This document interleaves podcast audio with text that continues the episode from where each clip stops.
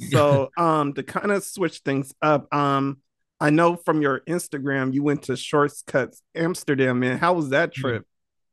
Man, it was good. Like obviously Amsterdam, I've been there quite a few times, like driven, flying. It's not that far from me. And I went for my birthday.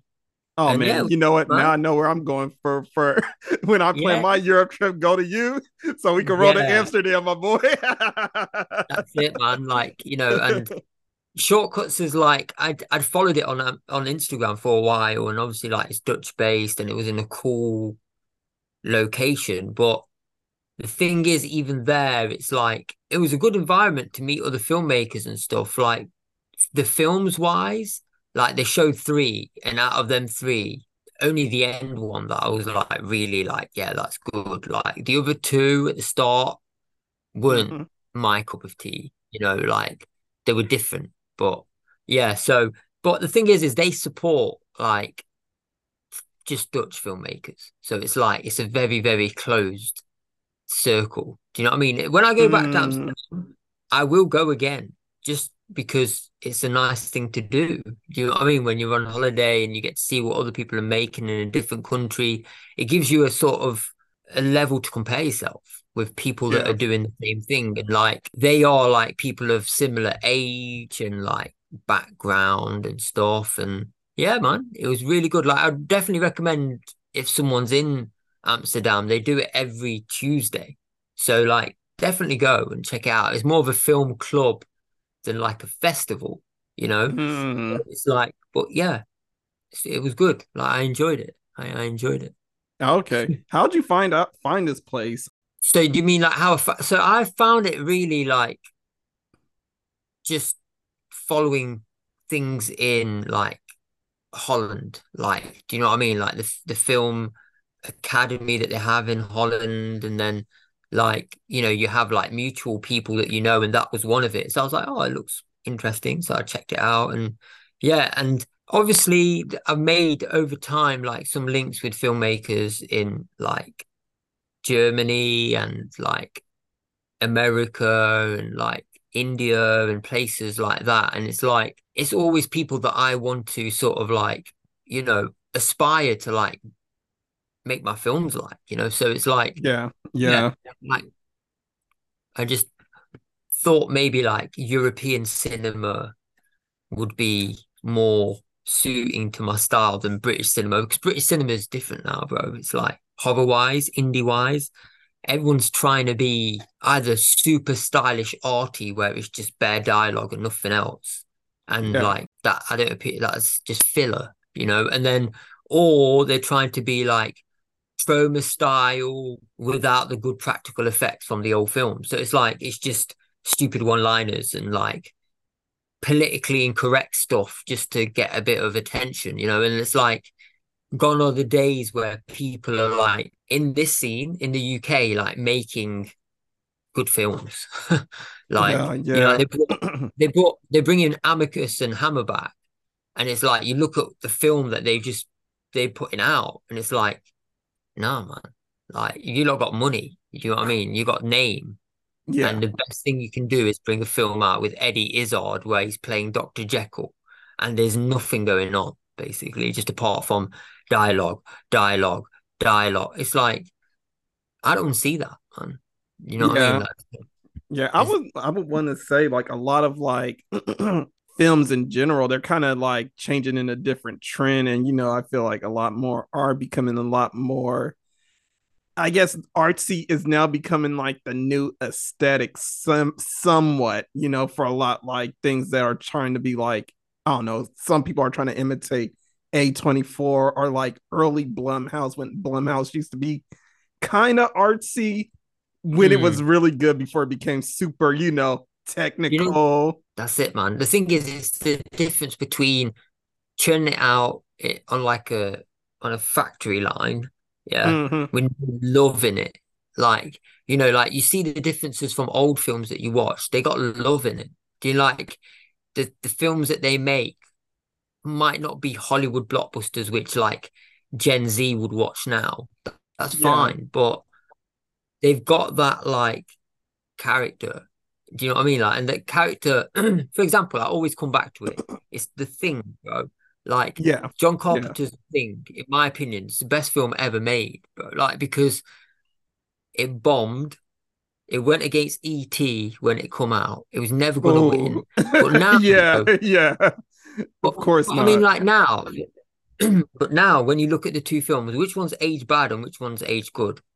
E.T.'s aged fucking terribly, right? Like Yeah, I have not watched it since I was young.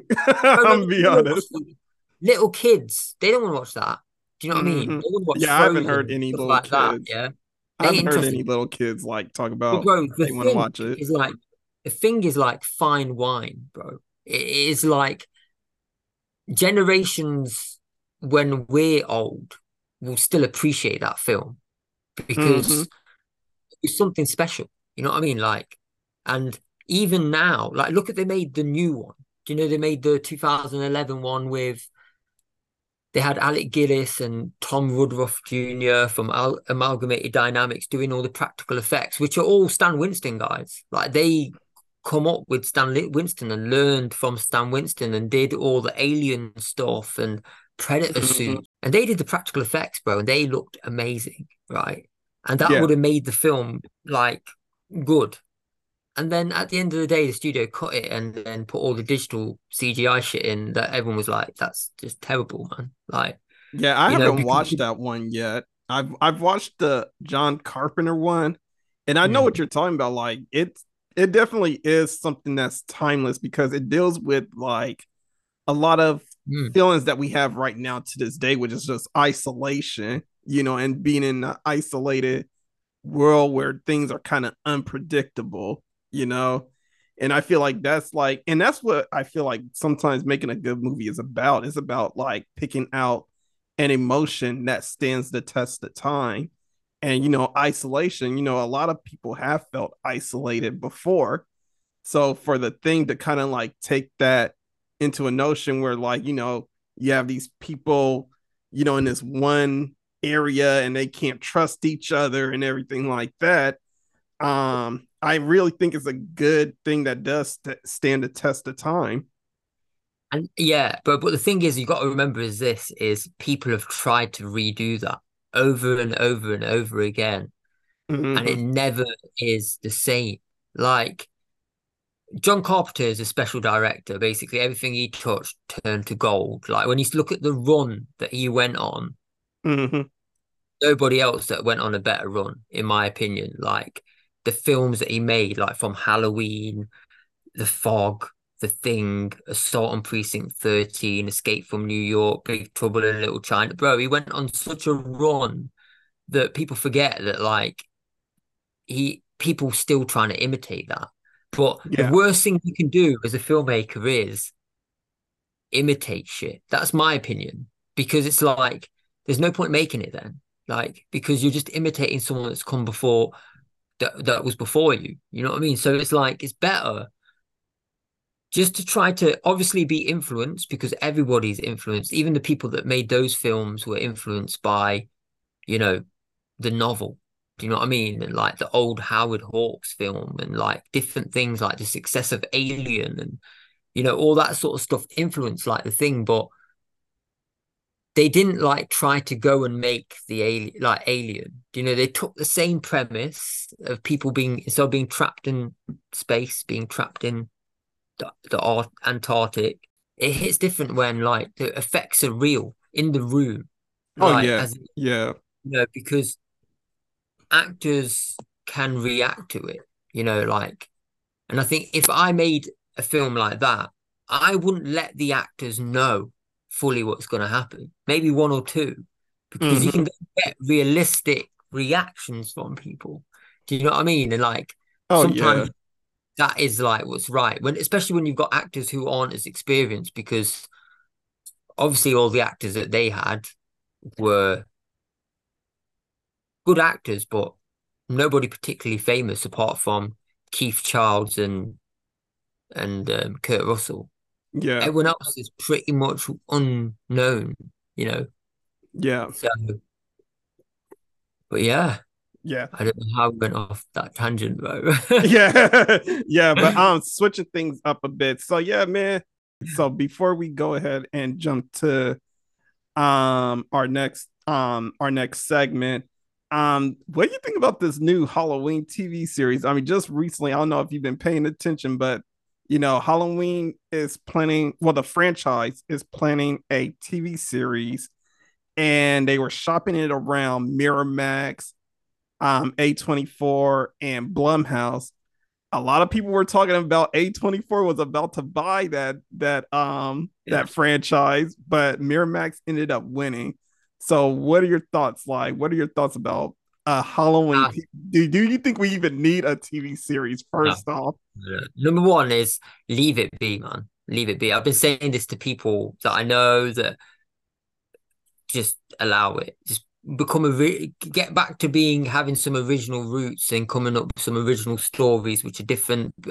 I won't watch it, bro. I'll be honest with you. It doesn't matter who makes it. it doesn't yeah. matter if Tarantino shoots Halloween. I don't care no more. Do you get me? Yeah, like, yeah, yeah. I've seen enough. I've seen enough. It's like I'm not gonna watch any more screams. I'm not gonna watch any more fucking any more of that shit. The only film that I'd probably watch if they made a new one would probably be like something which is an absolute, you know, like they only made one of them. Do you know what I mean? Like if they made The Burning 2, yeah, mm-hmm. I would watch that. You know, but there's only so much you can do, man, with one character when he's made fucking ten films and yeah, the bastard's still not dead. It's like just just just forget it, man. Just just forget it because yeah. Yeah, so I don't know, man. I think obviously Blumhouse getting it is good, not getting it is good because they would have absolutely done a shit. I mean, that's the it. thing, though. Like Blumhouse had it for those trilogies, the last three um, movies that came out, and I mean they were they were mid to awful to me. I mean, uh, Halloween Ends was probably the worst. It was the worst one out of the whole trilogy, man. What it is now is you got to remember it's like it's these people like Jamie Lee Curtis who are legends. They don't need the money, but they're still living off that that mm-hmm. hype. You know what I mean? it's like just just forget it now. I don't care who writes it. I don't care what happens. You know what's going to happen. It's just A24 getting it. It might have been a bit more art housey. That's the thing. Someone in the Attention. comments, someone yeah. in the in a comment um talking about this, they said, "So what? Michael Myers is going to be a metaphor." yeah, yeah, that's it. It would, it would. Bro don't, bro, don't ever think they would not do that because they would do that. They would do that, man. They would yep. because look at Texas Chainsaw Massacre, the new one that they made. Oh yeah, yeah, yeah. That that was one was, was it, terrible. The the bad things that they're doing by trying to reboot these classics is they're fucking up the the legacy. Do you know what I mean? Like, you know, they're fucking the legacy up where like it's better just to leave it alone. You know, like sometimes if you know where a great film is great because there's only one. Do you know mm-hmm. what I mm-hmm. mean? And and people will for the next fucking 50 years talk about the sequel, but it will never get made because it's better just not to be made because it will ruin everything. So yeah. it's like it's better to know that, man. Yeah, it's I like, feel like I feel like some of the reasons why some of these movies are bad. I don't even think it's like it's just um necessarily the movies themselves, but it's just the people who are creating it. You know, they're the ones who yeah. are messing it up, like the directors, the writers. And I feel like some of them aren't really that passionate about those franchises. Maybe they like them, maybe they don't. I don't know. But I feel like, you know, they are kind of like well, they are just going in, they're making a movie and they kind of take whatever steps that they do with all their other films and put it in that film and sometimes it don't even translate right like like you mentioned the new texas chainsaw now i've looked at like a lot of the texas chainsaw movies and one thing that the newest one have that like the all the other ones have is just sheer the sheer goofiness that Texas Chainsaw is. You know, just how absurd Leatherface is. You know, a guy that's just like, you know, you can't bring him down with like any types of weapons or anything like that. You know, this guy is like crazy, indestructible mm. for whatever reason. But the mm. thing is, like, these movies sometimes don't translate because it's like maybe the way they shot the film looks a little too crisp or you know a little That's too it. serious yeah. versus to what we usually know be. these characters are. Yeah. The thing is, bro, that is because the art direction has gone completely to like shiny, polishy, flashy instead of like being dirty and grimy, which is what it should be. And it's like you're right. Like the directors and the writers, they don't know the subject matter well enough. Mm-hmm. Yeah, it's like it's different if Wes Craven was still alive and he's making a new one. Yeah. Oh, yeah oh yeah. Like, oh yeah. Yeah. watching that. Like if two, if Tobe Hooper was making uh, another Texas Chainsaw, you'd, you'd be watching that. But it's like when you've got like if fucking Sammy Raimi made Evil Dead Rises, it would have been better than what it was. Do you know what I mean? So it's like there was one film that I watched recently, and I was like, I didn't want to like it. You know, I didn't, I didn't want to because I was thinking I'm not about this new wave horror, but it was good. Like, and I couldn't. It was that malignant. Like, oh, it was you know, definitely good.